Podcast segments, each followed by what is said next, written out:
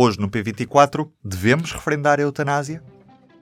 Como sabem, há vários anos tenho defendido a consulta popular a propósito deste tema, porque creio que em Portugal temos maturidade cívica e democrática suficiente para ouvir o povo português sobre questões que são questões que, por natureza, dividem as opiniões e que não estão no cerne das escolhas que são feitas quando se elegem deputados e quando se realizam eleições legislativas. O líder dos sociais-democratas, Luís Montenegro, quer referendar a eutanásia que estava há dias de ser aprovada na Assembleia da República. Aliás, inclusive a primeira votação estava prevista na passada semana. Isso não aconteceu e sabemos que a Conferência de Líderes debate hoje esta proposta do PSD. Terá pernas para andar. É o tema para debate com a Ana Sá Lopes, que está comigo aqui em estúdio.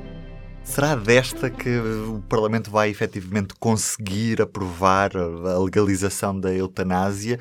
Ou, pelos vistos, está aí um referendo ao virar da esquina? Será que, será que ainda vamos ter um revés neste processo? Eu acho difícil, sinceramente acho difícil, porque há uma maioria parlamentar alargada, para além da maioria absoluta do PS, a Iniciativa Liberal, ao Bloco de Esquerda, portanto, há uma maioria parlamentar alargada em defesa da, da aprovação da lei.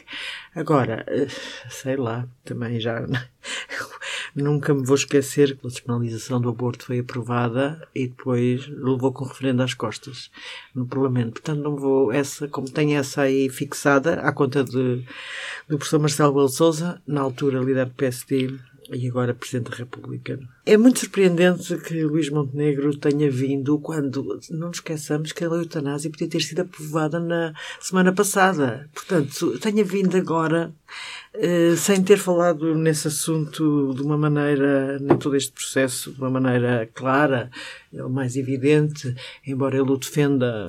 Uh, a Helena Pereira fez uma prova dos factos, onde está aprovado que pelo menos a partir de 2017 ele diz que defende há 10 anos, mas pelo menos há provas de que o defende pelo menos há 5, porque uhum. defendeu. Mas agora não se percebe que defendendo desta maneira o referendo, esperou pelo último dia do prazo para entregar a proposta, não faz muito sentido. Hum, ele quer marcar a agenda ou quer atrasar o processo? Eu admito que muitas pessoas do PSD, e isto não tem a ver com o Chega, apesar do Chega ter uma proposta de referendo, muitas pessoas do PSD defendem o referendo à eutanásia E basta ver a votação quando Luís Montenegro já era, já tinha ganho, vencido as diretas internas, mas ainda não era oficialmente presidente do partido, a votação que houve na Assembleia da República fez que 59 dos 70 deputados do PSD votaram a favor do referendo. Hum. Portanto, há uma. E mesmo há uma petição de cidadãos para o referendo, onde está lá a antiga líder do PSD, Manuela Ferreira Leite, está Ramalhianos também, que não é, nunca foi do PSD, mas foi, por exemplo, apoiante de Cavaco Silva à presidência da República. Manuel Ianes, há várias pessoas católicas, muita gente católica. A Igreja quer o referendo. Eu percebo que Luís Montenegro defendesse o referendo que apresentasse a proposta. O que me faz espécie é porque é só agora. Porque é que ele não apresentou a proposta quando, quando, quando foi o Congresso? Porque é que ele não apresentou a uhum. proposta agora no fim do processo, no último dia, quando podíamos ter aprovado bem agora com o referendo, mas o que é que lhe deu? E que acolhimento é que poderá ter esta proposta, especialmente no PS?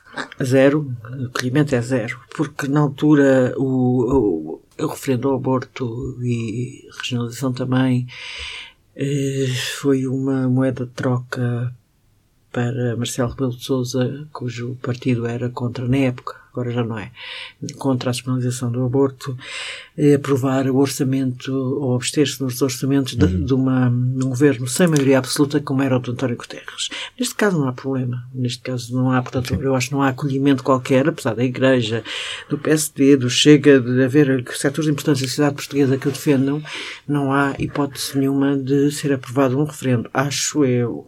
Isto...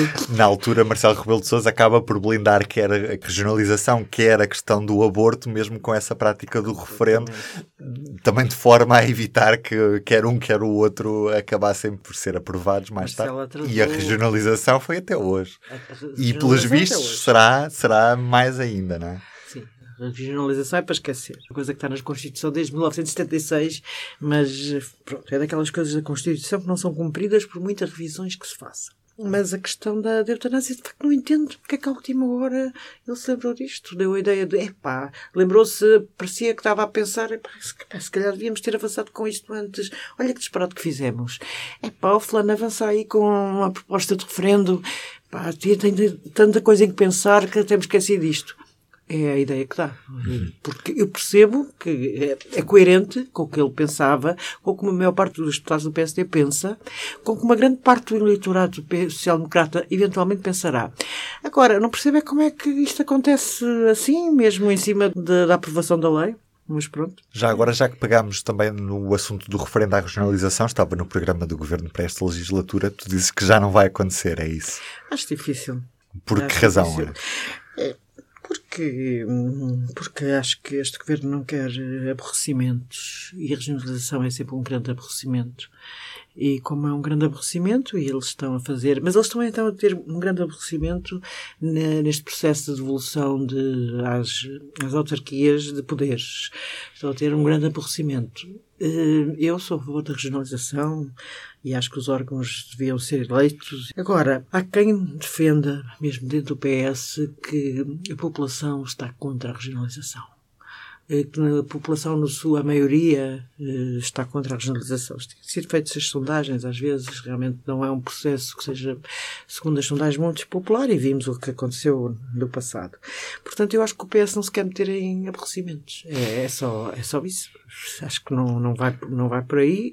Era preciso, de facto, uma, uma, passar um processo de referendo é uma coisa muito complicada. O governo Está com sete anos, está claramente cansado, está com imensos problemas, temos uma crise violentíssima económica, podemos entrar em recessão para o ano, ou pelo menos ficarmos com crescimento anémico. Portanto, a, a, a guerra na Europa, a situação é tão grave, tão grave, tão grave, para lá dos problemas inerentes ao governo cansado, um que não vamos criar um novo. Basicamente, penso que é isso.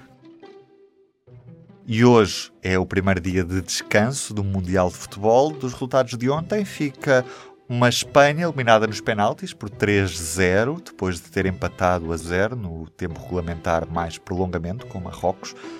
Será Marrocos o adversário de Portugal nos quartos de final, uma vez que Portugal ganhou frente à Suíça. Eu sou o Ruben Martins, amanhã é feriado e por isso estarei de regresso nesta sexta-feira. Até lá, tenha um bom feriado aproveite bem o dia. Até lá. O público fica no ouvido.